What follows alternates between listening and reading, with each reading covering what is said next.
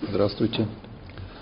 Хочу поделиться некоторыми своими пониманиями после просмотра э, фильма «Исповеди» Лизы Шелковой «История моего рабства». Первый просмотр вызвал во мне двоякие чувства. Я никак не мог понять, для себя определить, что, что тут такого особенного. Э, обратилась к отцу, отец как мог помог, выставил определенные э, рамки взаимодействия. Вроде бы-то все нормально. Когда просмотрел э, передачу «Игры профессионалов. Тирания в семье и общества», до меня наконец дошло, что я смотрю этот фильм со стороны противоположной Лизе. Постоянно пытаюсь оправдать и самооправдываясь, оправдать действия тех, кто поступал по отношению к девочке некорректно. Это и есть рабство. Рабство системе, рабство сатане. Когда идет, вылетает рука для удара, голова еще не успела э, сообразить, что же она делает, это и есть высшая форма рабства. Мы привыкли жить в насилии мы привыкли подавлять всех под себя и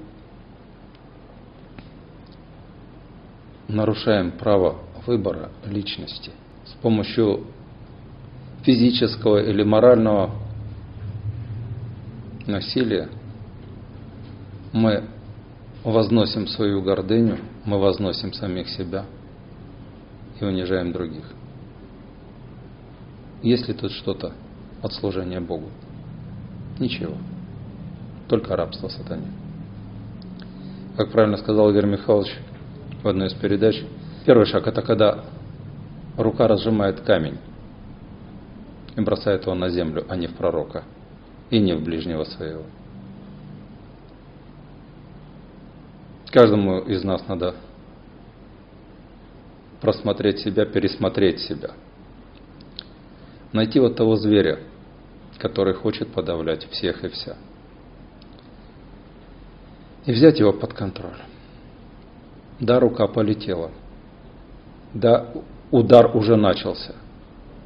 Но если ты не раб, ты сможешь остановить эту руку, поменять ее траекторию. Поправь свою прическу или погладь ребенка по голове. Ведь это просто. Сделать это может каждый. Для того, чтобы это сделать, надо немного. Надо научиться любить. Надо научиться чувствовать. И просто жить. Жить в радости. И дарить радость другим. В мир принесены знания. Даны инструменты, как работать над собой.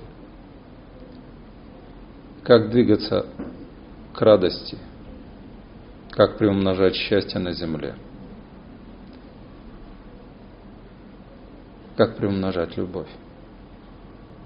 Предлагаю всем посмотреть и этот ролик Лизы Шелковой, и эту передачу «Тирания в семье и обществе», и э, рассмотреть этот проект «Нет насилию в обществе» с точки зрения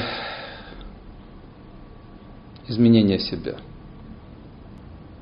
брать ответственность за, за свои действия, за свои поступки, за свои намерения. Но если ты их не контролируешь, какова ответственность? Признайся, что ты в рабстве. Нравится? Пожалуйста. Не нравится, меняйся. У нас всегда есть выбор. Либо меняемся, либо проигрываем. Отношение к насилию в семье и в обществе – оно должно начинаться к отношению, э, взаимоотношению к сами, с самим собой. И э, насилие проявляет только тот, кто, кто не умеет позволять людям быть собой. Ведь так просто. Позволь человеку быть, быть собой. А что для этого? Дай ему быть свободным, дай ему прежде всего его же право выбора ему осуществить. И тогда все проблемы снимаются. Не будет никого, никакого насилия, если мы научимся принимать себя такими, какими есть, и принимать других такими, какие они есть. Одно простое доброе дело стоит больше тысячи умных добрых слов. Протянуть руку. Перевести через дорогу. Просто подставить плечо. Или выслушать человека, который, которому есть что сказать. Просто выслушать. Не комментировать, не судить. Просто выслушать. Созидательное общество – это общество, где люди просто живут в радости и в любви. Тогда нет надобности вспоминать о, о чем-то еще. Люди просто живут в радости и доставляют радость другим. Что еще потребуется? Данную тему необходимо озвучивать постоянно. На всех уровнях, начиная от детского сада, заканчивая правительственными организациями. Как говорят, если мы не говорим с детьми о Боге, то потом всю жизнь разговариваем с Богом о детях. Если я буду делать вместе со своим ребенком, вместе со своим соседом, э, сотрудником, коллегой, знакомым и незнакомым человеком, мы будем просто делать маленькие добрые дела, этого будет достаточно. Ну а так, конечно, приглашать всех к добру. Посадить дерево, построить дом, да, красивый и общий. У нас есть один общий дом, маленькая, очень небольшая планета Земля.